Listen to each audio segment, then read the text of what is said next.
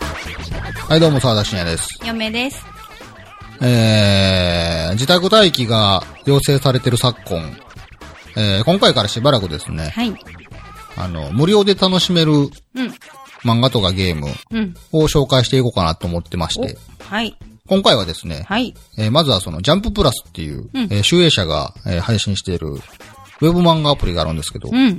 その、ジャンププラスという漫画から一作品、はい。紹介したいかなと思ってて、うんとはいえ、まあ、天下の少年ジャンプ系列の漫画ですから、はい。うまあどれ読んでても面白いんですね、基本的に。ーん。うん。で、私のこの、うんジャンププラスのこのお気に入りにもたくさんの漫画がこう、うん。ねえ。登録されてはいるんですけすど、ごいいっぱいありままあ、す。そのすべてはちょっと紹介しきれないかなと思うんで、うん何か適当に一つ選んでもらっていいですか、うんそれを今回こう、短い時間でちょっと紹介したいかなと思ってます。はい。えーっと、まあ、ちょっとイラストが可愛いので、はい。 2.5次元の誘惑、お、お願いします。いいですね。はい。まあ、嫁さんはどんな漫画かは読んでなくて、うん。そのアプリ内にこう、掲載されてる絵だけ見てる状態なんですけど、そうですね。その絵の印象とかどうですか、え。いや、可愛いですね、本当に。可愛いですよね。うん。まあ、この漫画な、どういう漫画かっていうと、うんまあ、エロラブコメディです。エロラブコメディ。はいはい。ただのラブコメではなく、うん。エロラブコメディですね。エロがつくんですね。これやっぱりこのジャンプ特有の昔からあるジャンルなんですけど、うーん。ただのラブコメではない、うん、うん。漫画の中にちょっとしたエロがあ、込められてるような感じの。なるほど。うんうん。あのー主人公はうん、ただのオタクの少年なんですよ。うんうん。で、その主人公のオタクの少年が、都合よく、えーコスプレイヤーのヒロインに好かれるっていうだけの漫画です。 あものすごく簡潔に言うと。うーん、なるほどね。あ、じゃあこのイラストの子が、女の子がね。そのヒロインのですね。この子がコスプレそうですしてる。あ、だからこんな衣装というか、そうですね。服着てるんですね、こはれ。ふーん。めっちゃ可愛い子に好かれて、そうですね。ラッキーボーイですラね。ッキーボーイですね。っていうだけの漫画ですね。なるほどね。で、主人公は漫画、いわゆるそうの特定のアニメが好きで、そのアニメの中の特定の女性キャラがすごい好きなんですよ。うん、うん、うん、うん。で、このヒロインの女の子は、うん主人公と同じアニメのその特定の女の子のうんコスプレをするのがすごい好きなんですうねん。すごい偶然。うん。で、しかも、そのコスプレした時のその様が、アニメキャラそのまんまかっていうぐらいのクオリティなんですよ。へえ、うんうんうん。で、主人公の男の子も、うんちょっとそれに魅了されるってういう。ーん。うんうん。で、女の子の方はうん、都合よんくコスプレしてない時はうん、地味、メガネで地味な子っていう。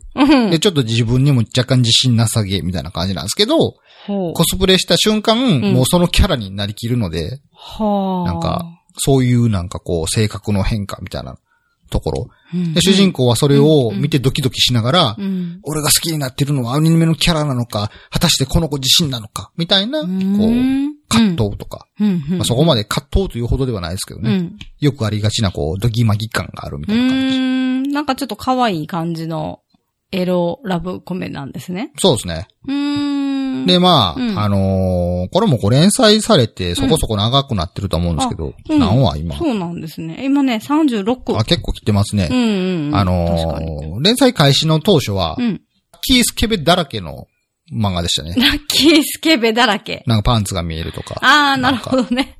あのー主人公がね、あー。この学校の一室を、うんまあ、都合よく占拠してるんですよ。うん。で、なんか部活か、なんかの名目でそこ借りてるんですけど、はいまあ、部員自分一人しかいないみたいな感じで。うーん。で、主人公は、まあ、うん放課後になったら、そこで自分の好きなアニメとか見見たり、うんゲームしたりとかうんしてるんですけど、はい。まあそこにこうヒロインが転がり込んできて、おうコスプレも活動の一環になっていくっていう。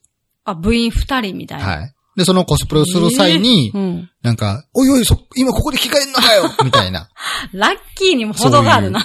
そういう、あるみたいな。こんな可愛い子が。そうそうそう。ええこれ店パンなんで大丈夫ですとか、ええまあそういう男にとって都合のいい、こう、スケベコメディが展開されるって感じなんですけど、うん、うん。物語の中盤から、うん結構そのコスプレに対してどれだけ真剣に取り組んでいくかみたいなテーマもあったりして、えー、結構、結構、ま、まじな。マジな話になってきて、うん。で、このヒロインの女の子自体は、まあ、うんそもそも自分がそのアニメのキャラクターになりたかったからうんコスプレしてただけなんですけど、うん。まあ、それを、うんまあ、言ったら人に見せるという行為はどうかみたいなところのの話になってきて、まあ、いわゆるその同人即売会であるとか、うんそのコスプレイベントにこう、うんなんか参加するっていう。へえ、あ、じこゃあちとょをっしたとりヒロインのこの成長そうですね。物語もちょっと中盤から入ってきたりして。うーんで、まあ、言ったら、ら、まあ、そんだけアニメのキャラにクリストツなわけですからうん、うんうんいきなりそんな子がコスプレ界にデビューしたみたいな感じになって、うんめっちゃざわめくみたいな。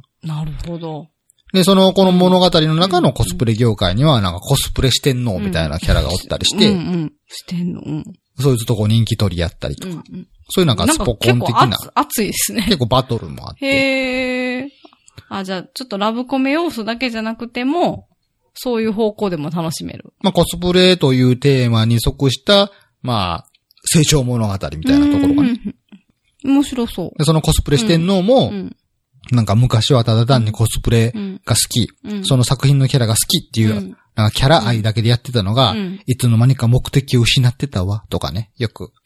よくある目的うん。いや、なんかその、一人はなんかそのコスプレを仕事にするキャラとかがいるんですよね。うんうんうん。で、あの時失ってた心あみあ。たいなよくある感じはのは。は。おー。で、まあ出てくる女の子をすべてに、うんあの、主人公の男の子が都合よくこう恋されるっていう。なんかこう、ちょっと手軽、 手軽じゃちょっとあれですけど、パッと読みやすそそうですね。カジュアルに読める感じかな。う。ねえ。なんせね、絵柄が可愛いのがそうですね。いいわ。ほんま、そうですね。うん。これで映画、下手くそやったら目も当てられない漫画になっちゃうと思うんですけど。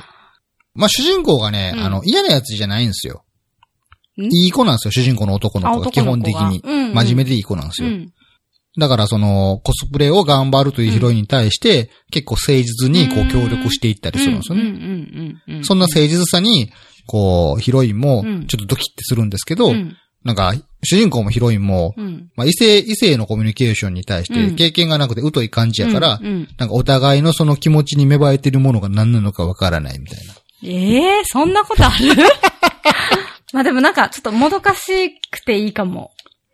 まあ、そのもどかしさも今後どうなっていちくょのっかっていうところ。いいかも。ちょはっい。と応援したくなっちゃうかも。で、おそらく、うんその、二人うの、んそのお互いに対する、うん。まあ、その気持ちうん。に自分が気づいてない状態の中で、うんうんそのヒロインの女の子が、コスプレ業界の中に、こう、彗星のごとくデビューしていったので、うんおそらく、こう、そっからどう人間関係が変わっていくのか、みたいな。うんちょっと格差、格差もありますね。まあ言ったら、そんだけクオリティ高いコスプレをして、まあ可愛いってなったらそう、世間が放ってうんおけないですちかょっとらアねイドル並みになっちゃったヒロインとのちょっと格差なんかそういうのもどうなっていくのか、みたいな。へえ。